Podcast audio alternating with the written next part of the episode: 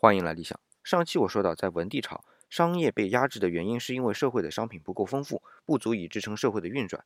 这里的商品主要是指粮食和布匹，它的总体数量还不能满足社会的总体需求，从宏观上还是不能作为商品进行交换的。但是既然有商人，就说明它已经被转化为商品了呀。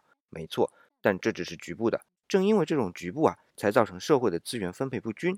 这应该只是暂时的状态，但可悲的是，重农抑商被一直延续到了清末。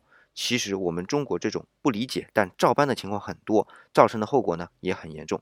比如中医经典《伤寒杂病论》，张仲景只是拿伤寒作为辩证的例子，结果一代代医生都只知道伤寒，不知道有热症。